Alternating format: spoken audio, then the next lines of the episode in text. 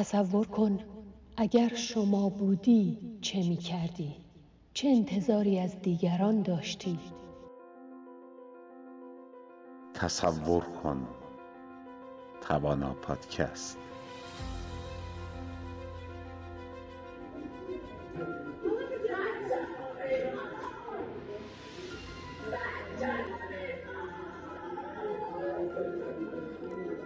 شما شخص شما شنونده این صدا آیا فرزندی داری؟ لابد خواهر، برادر، مادر، پدر، خواهرزاده، برادرزاده، فردی از خیشان یا بالاخره کسی را داری که بتوانی او را عمیقا عزیز دلم خطاب کنی اگر هم نه آیا می توانی خود را به جای عاشقی تصور کنی که عزیز دلش را کشتند؟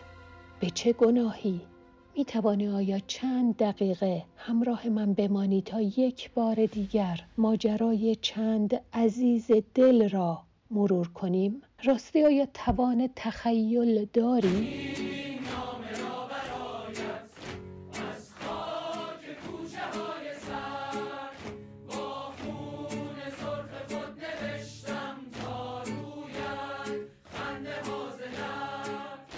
به نام زن زندگی آزادی درود بر آزاداندیشان و نیکان. من ماه منیر رحیمی هستم و قرار است همراه همکاران در آموزشکده توانا یک رشته پادکست پیشکشتان کنم با عنوان تصور کن.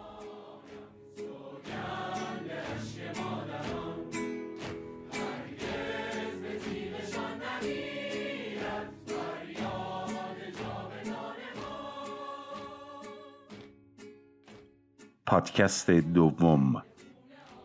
تصور کن به جای محسا امینی بودی.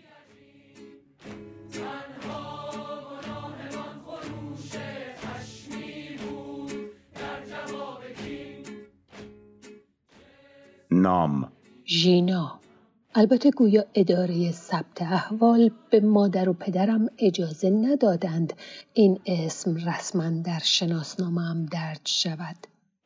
ما ملت اختیار انتخاب ناممان را هم به طور کامل نداریم.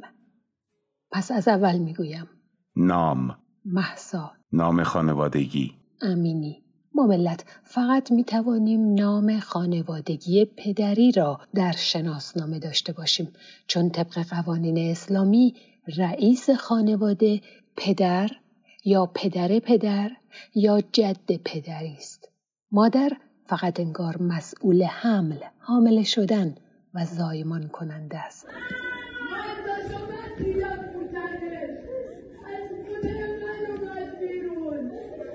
من او را زاییدم می‌گوید از دل من اومد بیرون. به هر که نمی‌داند تجاهل می کند یا فراموش کرده فریاد می‌زند. آی زن ناشناس آی آدم آی انسان حیات را من میزایم. زندگی را. تو با زاینده خود چه می کنی؟ آن صدای مادر من بود. من دارم خود را به شما شنونده این صداها دوباره معرفی می کنم و قسم را برایتان یادآور می شوم. سن. بیست و دو یعنی آغاز جوانی. جنس. دختر. یعنی دهها قانون علیه جنس من و حقوق من در کشورهای تحت حکومت اسلامی مثل ایران و افغانستان در حال اجراست محل تولد حوالی مرز ایران و عراق یعنی در مقایسه با مرکز نشین ها ده ها ناحق دیگر هم بر من تحمیل می شود. پس اگر زن باشم و مرز نشین باشم و دینی جز شیعه ولایت مدار داشته باشم چندین لای تبعیض علیه من قانونا اعمال می شود. می‌پرسم آخرین چه قانونی است که نه در تصویبش سهمی داشتم و نه با روح حقوق بشر امروز زر سوزن سازگاری دارد؟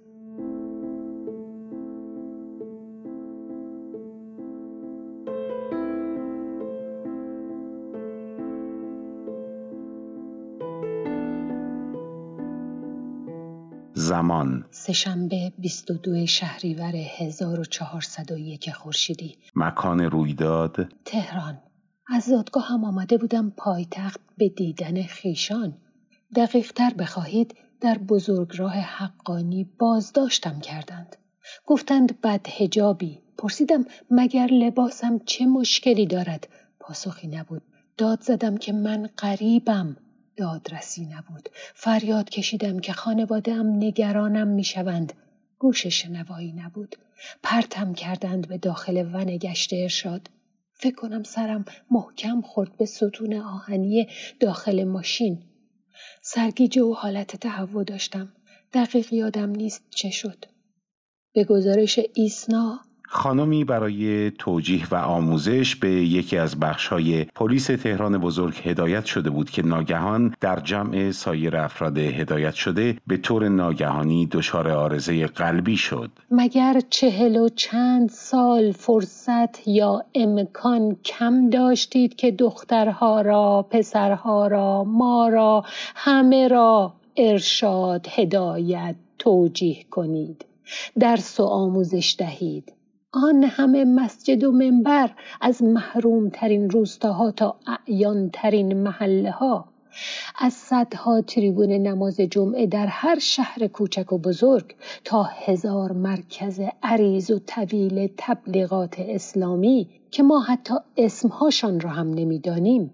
چهل و چهار سال مشغول چه بودند؟ نه فقط در ایران بلکه در کشورهای مختلف به زبانهای چینی و روسی و آفریقایی و از جیب مردم پول خرج می کنید به خیالی که دارید امت شیعه را زیاد می کنید؟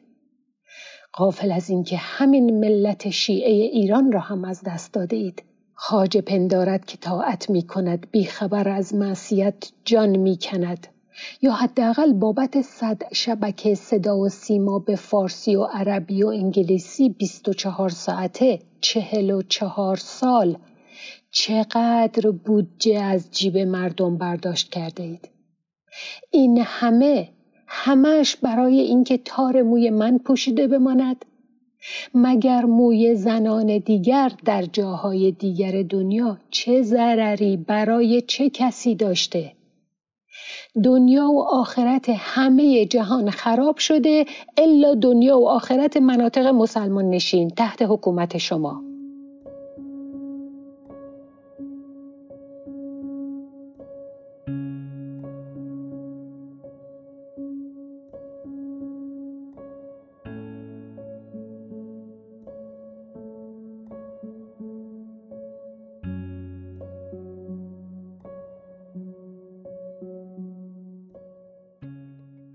گفتند پلیس امنیت اخلاقی. گفتم پلیس مگر من مجرم هستم؟ امنیت؟ شما برای من امنیت ایجاد کردید؟ اخلاق آمران و عاملان این بگیر و بزن و ببند و بکش. آخر چه درکی از اخلاق دارند؟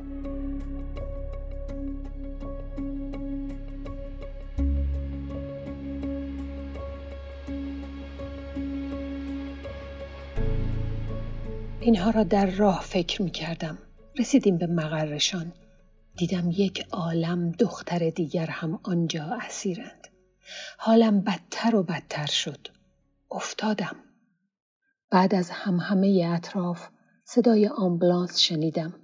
مدتی متوجه هیچ نبودم. در شلوغی ها اما برادرم کیارش را شنیدم که به خبرنگارها می گفت ما صدای جیغ و داد و فریاد از داخل وزرا میشنیدیم. خیلی نگران شدیم.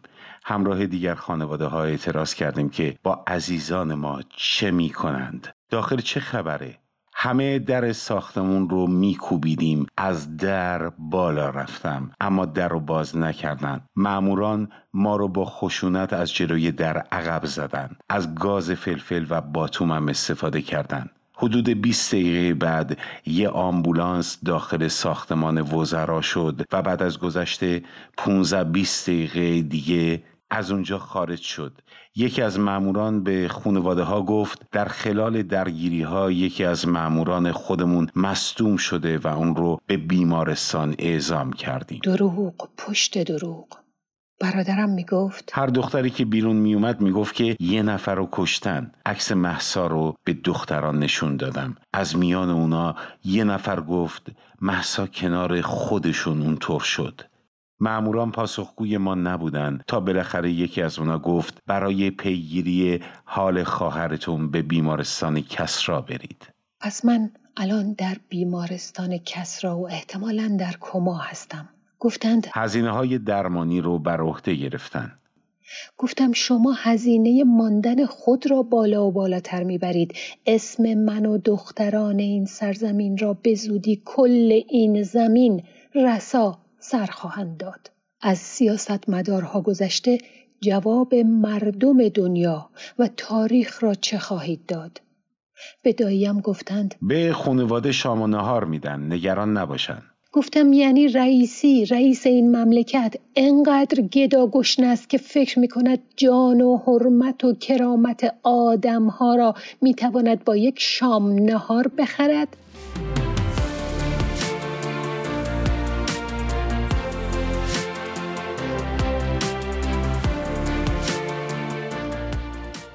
پلیس تهران جایی دیگر گفته بود درگیری و زد و خورد و توهین نبوده.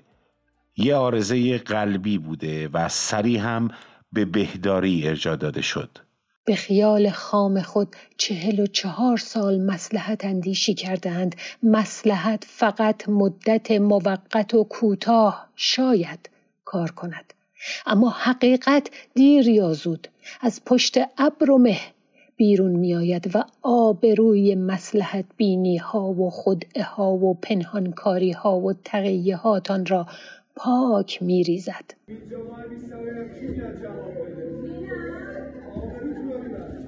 روی همان تخت بیمارستان در کما خبرها را دنبال می کردم. خبرنگار اعتماد نوشته بود صبح پنجشنبه برای اطلاع از حال محسا امینی با بیمارستان کس را تماس گرفتم. اپراتور پذیرش بیمارستان گفت که نام بیمار تو سیستم ثبت نشده و بیماری به این نام تو بیمارستان کسرا بستری نیست. تلفن رو قطع کرد. به بیمارستان کسرا رفتم. همکارش نزدیک اومد و گفت که خانم امینی ممنوع الملاقاته. خواستم که برادر یا پدر یا مادرش رو ببینم. گویا اجازه نداشتن. کمی ایستادم. مردی با موهای آشفته و چشمهای بیخواب پایین اومد. نزدیکش شدم. دایی محسا بود. دیروز فرمانده پلیس به همراه چند همکارش اومدن. دیدار ما. هر چی پرسیدیم چی شده قول دادن که تصاویر دوربین های مدار بسته رو به زودی به ما نشون میدن. من بهشون گفتم که هر کاریم بکنم بیفاید است. می‌خوان صورت مسئله رو پاک کنن. این مشکل حل شدنی نیست. امروز نوبت دختر ما بود فردا نوبت دختر دیگریه. علی مجتهد زاده وکیل دادگستری نوشته بود آموزش در کجای وظایف قانونی پلیس آمده آن هم به این شکل که مردم را از وسط خیابان به زور به برخی مراکز ببرند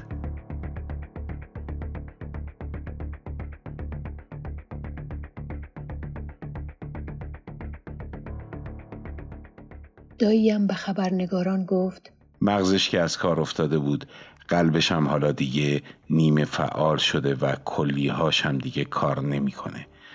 دکترا گفتم فقط دعا کنید گفتم آخ دایی جان اگر دعا کاری از پیش برده بود پدر و مادرهای ما چند دهه بلکه چند صد سال است که دارند دعا می کنند.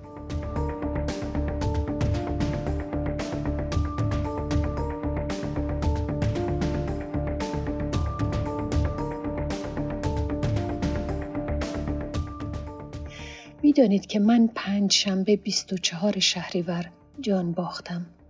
اما مطلع هستم که بعد از من رفتند سراغ خبرنگاران. محمد علی کامفیروزی وکیل نیلوفر حامدی از بازداشت این روزنامه نگار خبر داد. ای وای بلایی بیشتر بر سر نیلوفر نیاید. اینجا در زندان هرچه که برامین زندگی از پس تمامی زیایی ها راهش را به آغوش ما باز می‌کنم.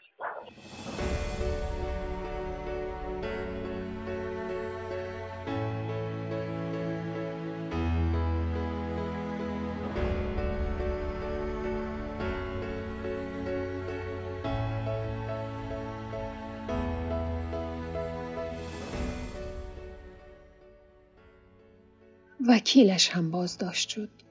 وکیل آن وکیل هم.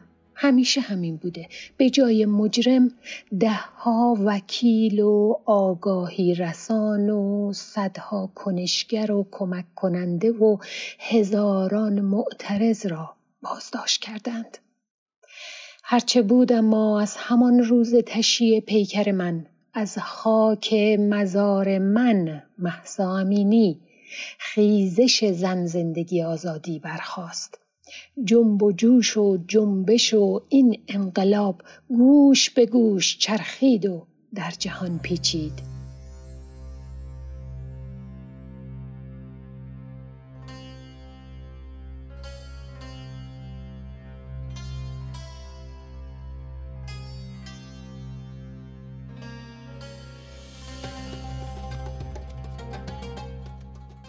گرچه کل کره زمین از آه مادر من و بازماندگان ما لرزید اما رژیم اسلامی هنوز شلیک می کند کتک می زند چشم کور می کند آخ چشم ها می گیرد حبس و شکنجه و حتی اعدام می کند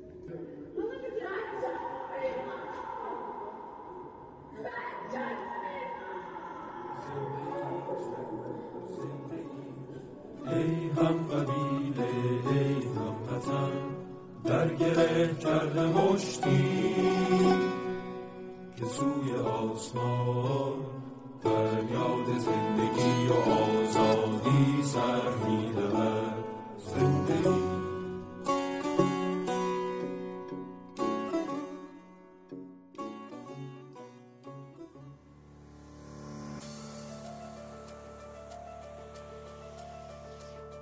حالا نوبت شماست. تخیل کن شما اگر جای من بودی اگر جای بازمانده های من بودی چه می کردی چه توقعی از دیگران داشتی؟